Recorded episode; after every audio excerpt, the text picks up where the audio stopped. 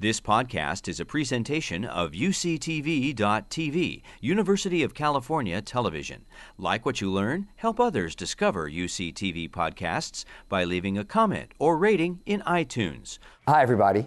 I'm Dr. David Granet, and welcome to Health Matters. It's all many people talk about. You can't open a magazine or turn on television without hearing about weight loss and obesity. There are shows dedicated to it. It's what gyms are for. It's why all these places pop up to help you lose weight. Well, why? Why does it matter if you're overweight? Are a lot of people overweight? What do we know about this? What don't we know about this? How do we deal with it? Well, we need an expert, and we have one right here. Dr. Alan Saltiel, welcome. Thank you. Dr. Saltiel is a professor of medicine here at UC San Diego School of Medicine, and he's director of the Comprehensive Diabetes Center here. Um, you know, we're going to, I just said you're head of the Diabetes Center, but I was talking about obesity. We're going to make that connection in a moment. But I think that if we start talking about what's now being called an epidemic of obesity, we probably need to define what is obesity. Yeah. Well, that's a, it's a good point, David. I mean, we are indeed in some kind of epidemic, and we don't really understand this, but since 1980, there's really been almost a doubling of rates of obesity. Uh, right now in the United States, a third of our population is obese and another third is overweight.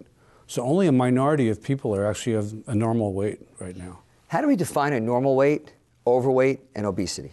Well, we have a lot of ways to do this. There's this thing called the body mass index, or the BMI, which is probably not a great measure of this. It's a rough measure. Uh, a BMI is some kind of a measure of your weight per your height over your height and a BMI of 25 or below is thought to be healthy. 25 to 30 is overweight, and over 30 is obese. I remember when I was learning about some of this, there were almost insurance company actuarial tables that you could literally tell by someone's BMI what their expected lifespans would be. Yes. And those are those are roughly true. I mean, they're not they're not very exact, and I think some of the some of the techniques now are going to probably be better uh, and more accurate determinations of this. You know, you can have a, a bodybuilder with a very high BMI who's very fit sure. and in great shape. So. But, but in general, the implication was that this affected your lifespan. Uh, you know, and that's that's a, a, a, sobering thought as soon as you step back and start saying that. And I think it's true. Um, now, there are a lot of people who think they know a lot about this. And, and one of the quotes I saw that you had, which I loved, uh, was As much as we know, we actually know very little. And that scientists are the people who recognize how little we know. Right. That's the, one of the great things about being a scientist. Every day you learn how much you don't know. And it is, it is really true. And I think it separates us from a lot of people. And we're comfortable with understanding that we don't know everything. And that's what drives us. Yeah, and, and the, the, the desire to answer the question uh, and to, to know more about it. So, uh, so let's, let's either, either create myths or explode myths or, or, or confirm it. Is obesity a, a lifestyle issue?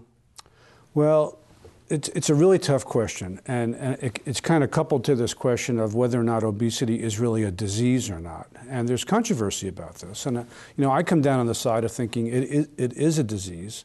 I've never met anybody in my life yet who wants to be obese. Um, I think that the forces that drive us to consume food and then store it as energy are very, very powerful. And I think that's really what, what drives the, the, the, obesity epidemic, I think. Although I have to say, I don't, I don't really understand why there's an epidemic. There are a lot of factors. Uh, a lot of people are trying to understand this and work on it. Um, you know, factors like a sedentary lifestyle that we probably have has probably increased since 1980, the development of the personal computer and television and things like that. Um, the availability of food, uh, the, the, the, processing of food, the makeup of food right now, particularly the presence of corn syrup, which is high in fructose, is probably a, an issue. But there have been a lot of other theories about the obesity epidemic, a viral origin, you know, which is not as crazy as it sounds. There might be a viral origin. There's a lot of talk about uh, something called intestinal dysbiosis, which means the, the bacteria in your gut are messed up somehow and it's somehow contributing to, to, to obesity. So there's probably some kind of combination of all these things that, that's giving rise to this epidemic. Some of what you said was heresy not so long ago. Uh, I had uh, um, Dr. McKnight on talking about the microbiome and, and, those changes. That was that was craziness, you know, not so long ago, virus craziness. And now, but that's the part where you talk about how little we know. Yes, exactly. And and, and what you're studying now. So. Um, if you don't understand where all this comes from, how do you design a plan to help someone? Right. Um, and that's a good question. And I think, in my view, you do it by dissecting the components. So I'm a reductionist as a scientist, and I, I like to try to dissect what the individual components are. Um, I, I, think we have to understand when it comes to uh, weight and diabetes too, which is connected, and we'll talk about hopefully uh, soon, is that you know there, there are powerful you know that that evolution tells us that a famine is just around the corner. That, so our bodies have not caught up yet with the fact that uh, in, our, in, a modern time, famines are pretty much a thing of the past, for at, at least in the Western world. And so, our, but our bodies think there's a famine coming. So there are powerful forces that tell us to eat and eat and eat and store that energy in the most efficient way we can, which is as fat.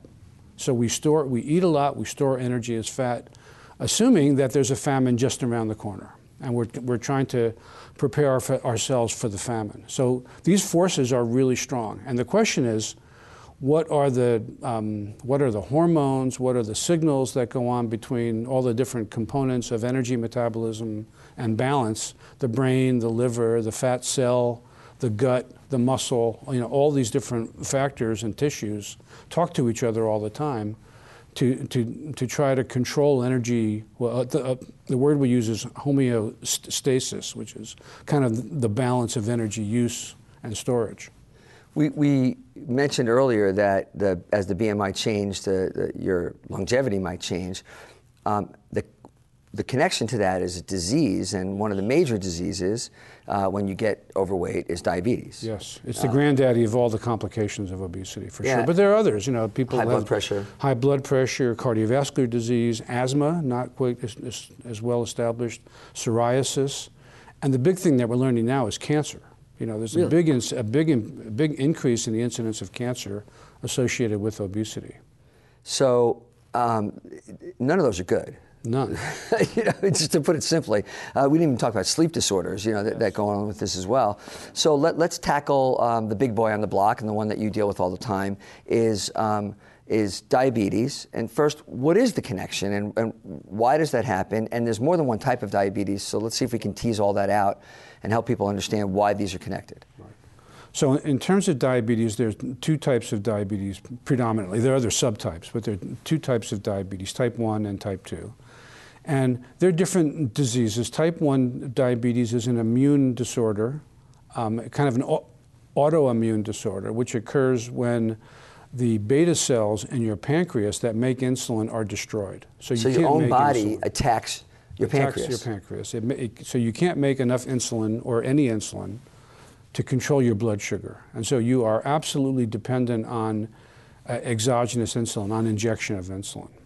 Um, and it, it, usually happens in kids. Weight it, independent. Weight independent. It usually happens in kids. We don't really understand why it happens to some people and not others. There is a, a, a genetic component that we don't really understand.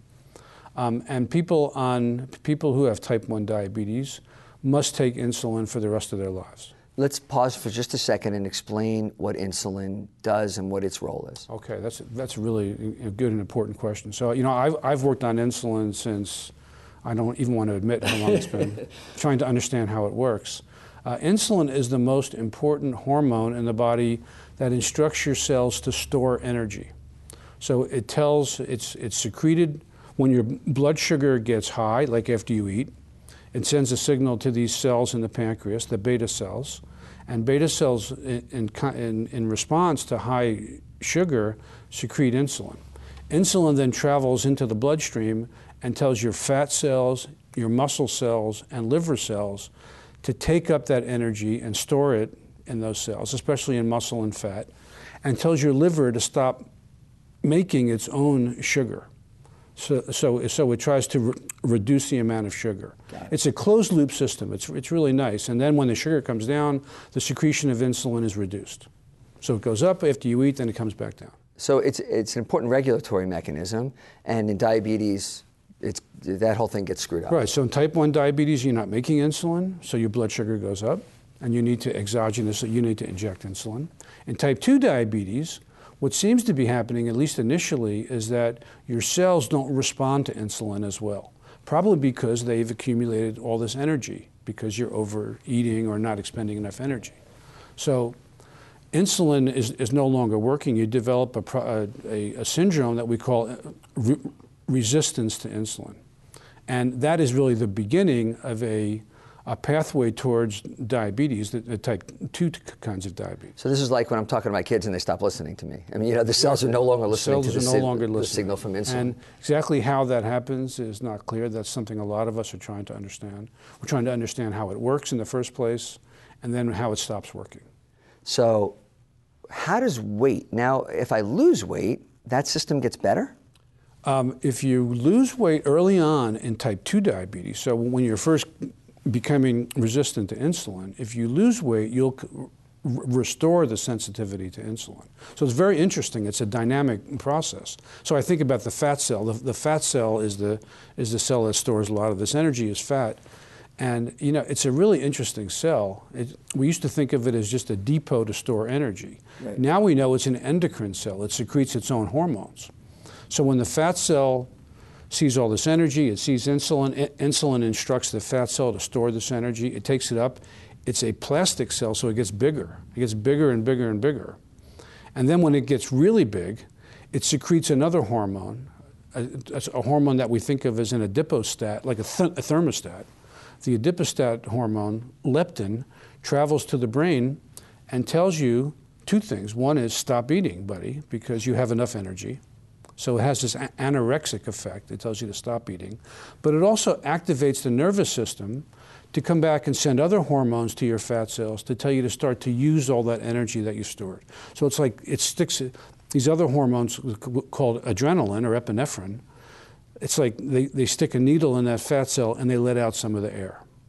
So it's a closed loop system with insulin, leptin, and epinephrine. And clearly it goes wrong sometimes. And then in obesity, it's very interesting. I think what happens in obesity is that you're bombarding your fat cells with glucose and lipid and other things. You're bombarding your fat cell with insulin. It's expanding and expanding. And finally, it says, I can't expand anymore. There's not room. Uh, and it says enough nutrients and enough insulin. I can't take anymore. And so it develops resistance to that insulin. And exactly how that happens is what's so interesting. And, and, and, losing weight can get it back so it's not resistance anymore early on. Losing weight can get it back early on so it's not resistant, and it, it does indeed work. But of course, it's really hard to do it. It's really hard to lose weight for a lot of reasons. What are those reasons? Because people, people want it. I mean, this is where it comes, you know, the, the rubber meets the road.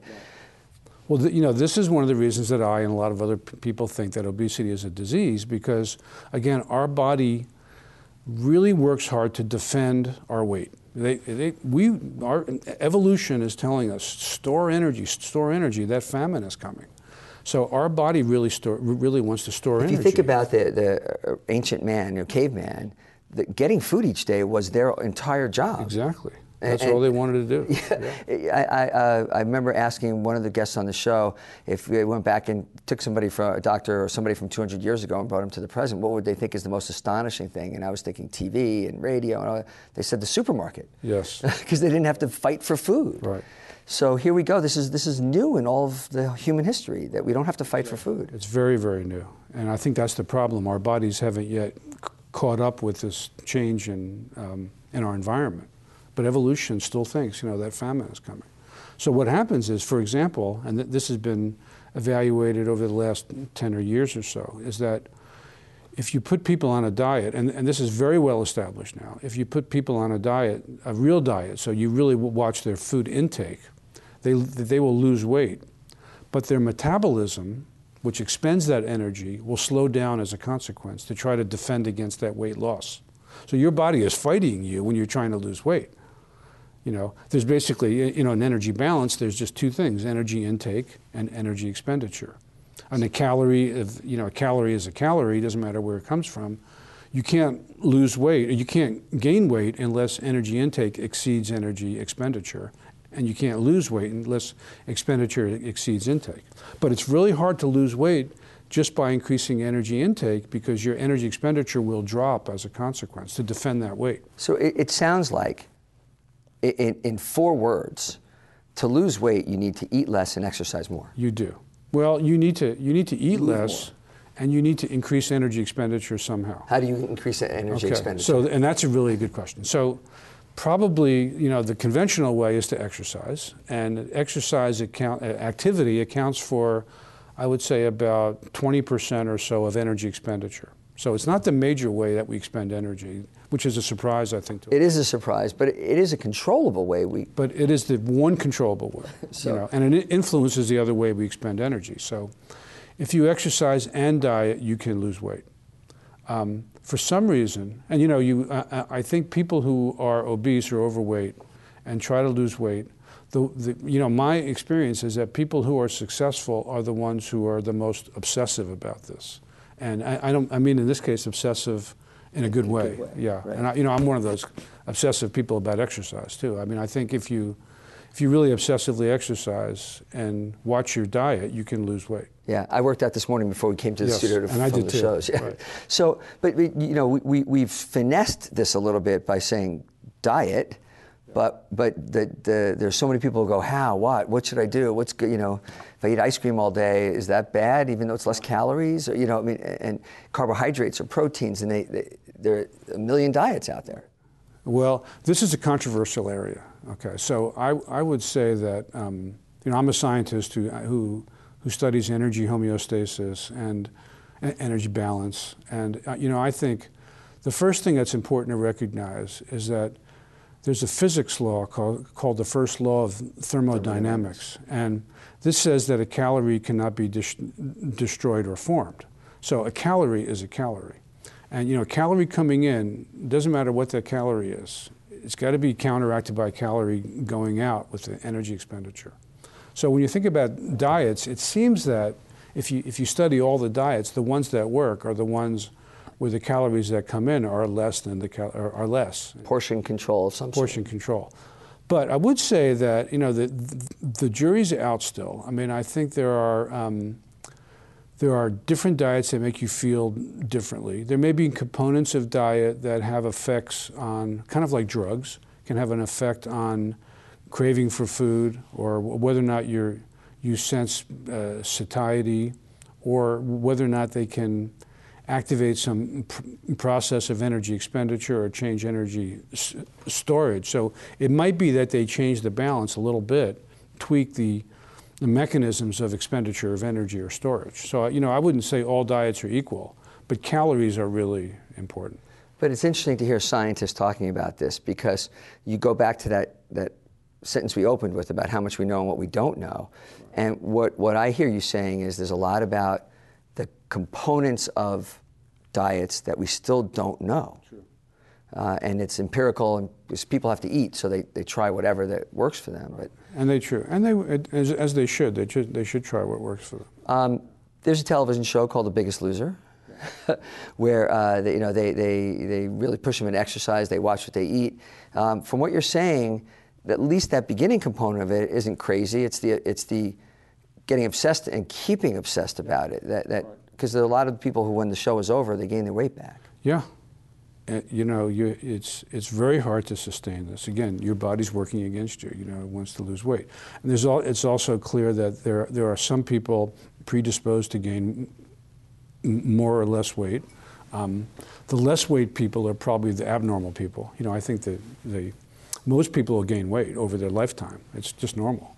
Um, so I think there are some people who don't gain weight at all. Those are the weird people, really, when you think about it. My dad, my dad was one of those people. He didn't too, give it- yeah. He never gained a pound in his whole life. Uh, Short of exercise, are there any other things that you know? You're an energy storage and expert. What else can people do?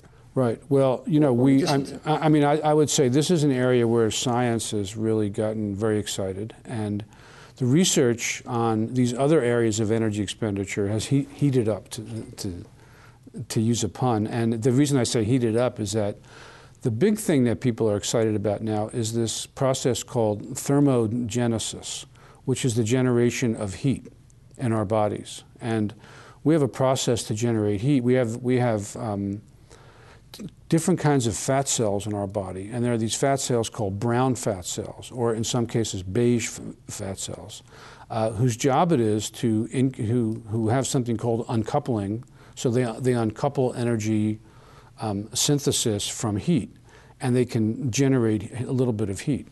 And we think that if we can just tweak that process a little bit to increase the generation of heat, we might be able to increase energy expenditure just a little bit. How much of a bang you'll get for that buck in terms of weight loss is not clear yet. But it might be that in combination with diet or, or maybe with the drug that regulates uh, food intake or craving or something like that, you might be able to really lose weight. So the research now is focused on trying to understand how thermogenesis and how the, the generation of heat in these fat cells is controlled, how the, how the cells themselves are developed, what happens in those cells, how they respond to other hormones like epinephrine. Right. So without this research, we don't go forward and we don't get a better knowledge and understanding. Uh, what are you working on that you're really excited about right now, and what do you need to do more? Yeah, this, this is you know great question. Um, in my lab, we're, we're really interested in um, two things. One is the, the connection between obesity and diabetes. So why does insulin resistance happen in fat cells and liver cells? Um, and how does that all happen, and what are the processes?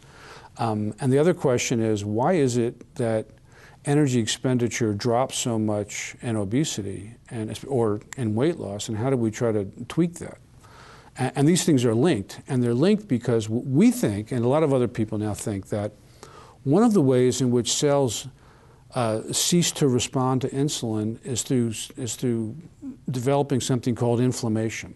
So there's this obesity induces through processes that we don't understand at all, really induces a state of inflammation, just like you get when you have a wound or when you have arthritis or something like that. It's the same kind of a thing.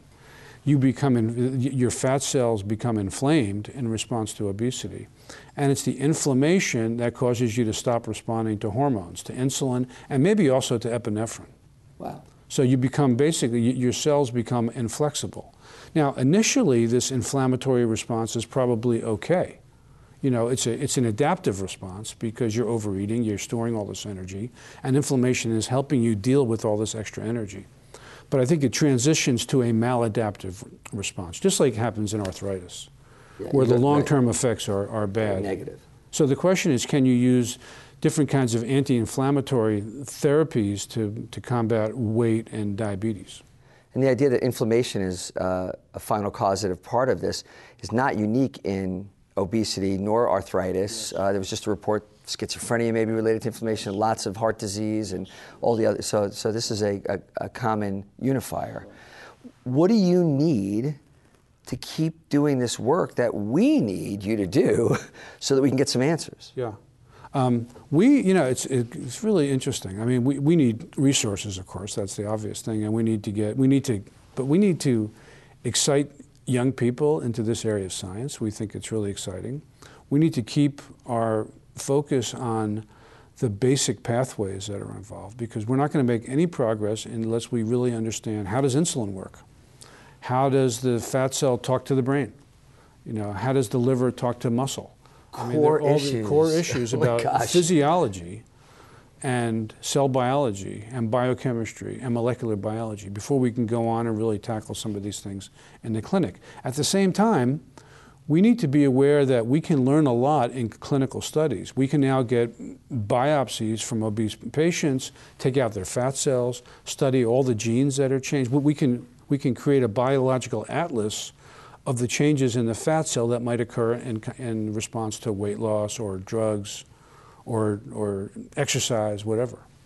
Do you think it's science fiction to say that one day we will have uh, the ability to really alter people's metabolism, change the way they respond to insulin, maybe even affect the immune system? I mean, is that science fiction, or are we, we looking at the point now where we don't know the date, but that's going to be science fact? Yeah.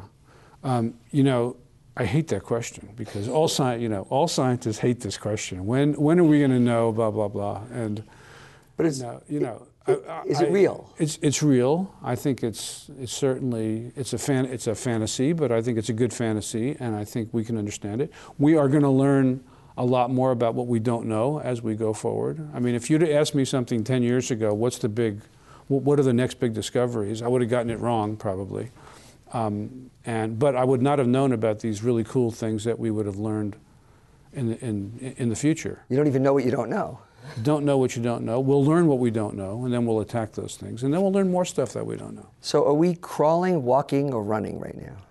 Uh, I think we're doing all three. Okay.